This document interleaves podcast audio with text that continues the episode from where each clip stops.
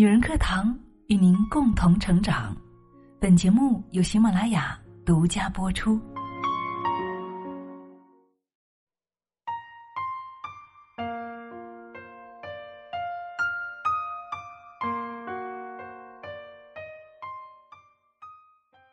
谢谢你听到我，我是清新。今天我们要分享的是在读《肖申克的救赎》。节目素材来自于《洞见》，作者。洞见 Pumpkin，一起来聆听。人说，一个人脚下书本的厚度就是他人生的高度，你认同吗？英国作家克莱夫·巴克曾经说过，每个美国家庭都拥有两本书，一本是圣经，另一本就可能是斯蒂芬金的《肖申克的救赎》。《肖申克的救赎》陪着无数人走过了生命中最难熬的日子。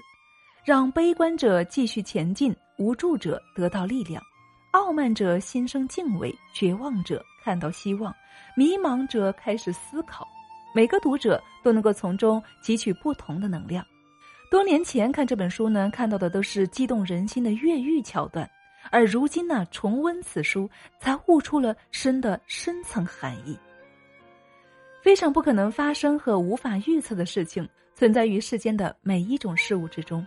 谁也料想不到，那个风华正茂、前途无量的银行家，竟然会被指控为杀掉妻子的冷血杀手。尽管证据不足，安迪仍蒙冤入狱。肖申克监狱的故事由此拉开帷幕。入狱的第一晚是最难熬的。出乎意料的是，在新入狱的狱友整晚哭喊冤枉时，安迪不发一声。事实上，这个喜欢地质学的银行家。当晚就找到了可以令自己暂时忘掉痛苦的事情，从瑞德那里买来了鹤嘴锄后，每个难熬的夜晚，他都用雕刻打发时光。这个爱好不仅让他不至于沉沦黑暗无所事事，也是他自我救赎的开始。一天，他百无聊赖的在墙上刻字，却意外的发现墙上的混凝土有脱落的迹象。毕业于缅因大学商学院的安迪，不仅有着出色的金融学知识，还因为兴趣辅修了地质学和建筑学。肖申克监狱建于三十年代，那时候混凝土技术还不过关，几十年的风雨早已腐蚀了墙体。略一思考，他意识到也许可以挖一条通往外部世界的隧道。于是呢，靠着那个鹤嘴锄，他每天晚上悄无声息地挖着通道。第二天，再把挖出来的泥土藏在裤腿里，带到操场上。在监狱工作的时候，他一边劳动，一边观察着监狱的构造。其他的囚犯只能够看到囚牢、操场、狱警和狱卒，安迪看到的则是地下的通风管道、下水道和紧急通道。一个人的知识体系，就是他认知世界的蓝图。安迪之所以能够绝处逢生，找到通往自由大门的道路，离不开他丰富的知识储备以及超乎常人的认知力。生活的一切难题，书中自有答案。对于每个人来说，所学的每一个知识都是在为未来埋下一颗彩蛋，它会在人生的某一刻成为惊喜的馈赠，帮助我们横渡万丈迷津。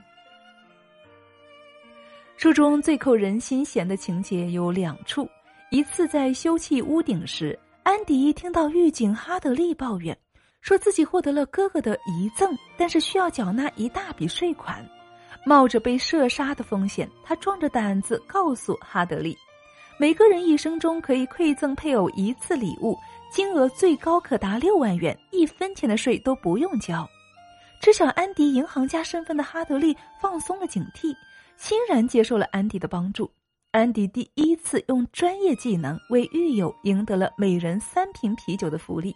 那一刻，他在屋顶沐浴着阳光，获得了片刻的自由。第二次，典狱长诺顿突然查房，望着海报后面的隧道，安迪拿起藏着鹤嘴锄的圣经，装模作样的读了起来。典狱长接过安迪手中的圣经，问道。你最喜欢哪一章？安迪略加思考之后，用书中一句经文来回答：“看到你就知道你是一家之主。一句话夸得典狱长心花怒放。典狱长旋即说出这段经文的出处，并且表示出自己更喜欢“我是世上光芒之源，跟随我就不会步入黑暗，而能够得到生命光辉”这句话。安迪说：“约瑟福音第八章第十二节。”监狱长向安迪投来欣赏的眼光，然后把圣经还给了安迪。因为喜欢阅读、熟读圣经，安迪救了自己。经过两次试炼，安迪的能力得到了广泛的认可。典狱长把他从洗衣房调到了图书馆工作，让他帮忙洗黑钱。狱警们开始找安迪报税理财。监狱的图书馆也成为了所有狱警的避税天堂。他的才能对监狱掌权者有用，狱警帮他解决了一直侵犯他的变态三姐妹。他不再需要从事繁重的体力劳动，在监狱里也活得像个体面的自由人。同样置身监狱，有人苟延残喘，有人被狱警活活打死，而安迪呢，却凭借读过书获得了监狱里最难得的东西，那就是。尊重，肖申克监狱未尝不是一个微观的社会。安迪的经历揭示了一个朴素且扎心的潜规则：这个社会本就不公平，你有多有用就有多特殊。很多时候，人与人之间的参差取决于彼此的能力水平。不读书的人生是没有选择权的，只能够被生活逼到最逼仄的角落。而读书的人呢，更有机会打破阶层的禁锢，拾阶而上，成为让人尊敬的人上人。一个人脚下书本的厚度，就是他人生的高度。在肖申克监狱，有人向往高墙外的星辰大海，有人安于墙内的平淡与秩序。图书管理员布鲁斯显然属于后者。服刑五十年后，接到假释通知的他，却故意制造了一次犯罪，企图继续留在监狱。但是他的伎俩很快就被识破了，于是他被迫还是离开了。然而多年来的与世隔绝，让他对外面的世界无所适从。街上川流不息的车流让他惊慌失措，高耸入云的建筑让他倍感窒息。出狱后的他被分配在超市工作，然而他衰老迟缓的行动总是被顾客投诉指责。生活在高压状态之下，他甚至连觉都睡不安稳。在监狱里，他是个有教养的体面人；而在社会中，他却成了个落魄的多余人。每天活在恐惧之中的布鲁斯，一年之后选择了自杀。书中有句话说的很好。刚入狱的时候，你痛恨周围的高墙，慢慢的，你习惯了生活在其中，最终你会发现自己不得不依靠它而生存。这就叫体制化。这种体制化如一把刀，斩断人与社会的联系，又如一副麻药，麻木着每个人的心智。在监狱里被体制化的人比比皆是。而安迪却时刻的警醒自己，即便每天累得精疲力尽，也仍然保持着阅读的习惯。他连续六年每周坚持给州政府写信，请求拨款为肖申克监狱图书馆添置图书。在安迪的不懈努力之下，州里最终决定给肖申克监狱每年八百美元的补助。安迪用它来买了各种各样的书和唱片。原本狭窄破旧的图书馆，成为了新英格兰最大的监狱图书馆。几乎任何领域的书籍资料，安迪都能够想方设法给弄到。二十七年与世隔绝的日子里，美国社会发生了翻天覆地的变化。安迪靠着图书馆里的海量资源，他始终和时代保持同频。有些鸟儿天生就是关不住的。它们的羽毛太鲜明，歌声太甜美，也太狂野了。尽管身体被囚禁，安迪的灵魂始终是自由的，因为通过阅读，他能够不断的学习新的事物，尽可能触摸时代的脉搏，而不至于被体制化慢慢杀死。书有良药，可以医愚，书如锯齿，可以丈量世界。亲爱的们，也许我们身囚于三尺之地，但仍然能够通过读书去感受外部世界生生不息的变化，不是吗？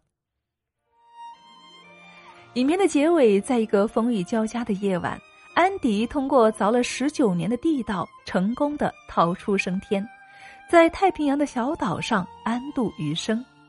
肖申克监狱，一个坚不可摧的牢笼，安迪却以知识为钥匙，叩开了通往自由的大门。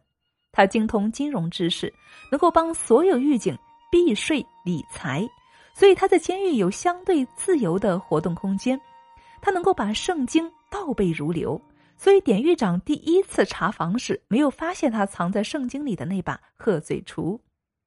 他在监狱图书馆研究地势和气象学，所以他能够挖通墙壁，爬出五百码的地下管道。他懂得户籍政策，所以能够利用帮助典狱长洗钱的机会，重新塑造了一个新的身份，为越狱后的生活做准备。一切。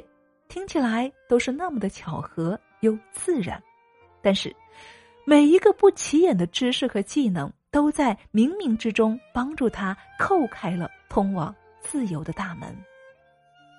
佛典里有一句话：“功不唐捐”，用在安迪身上是恰好不过了。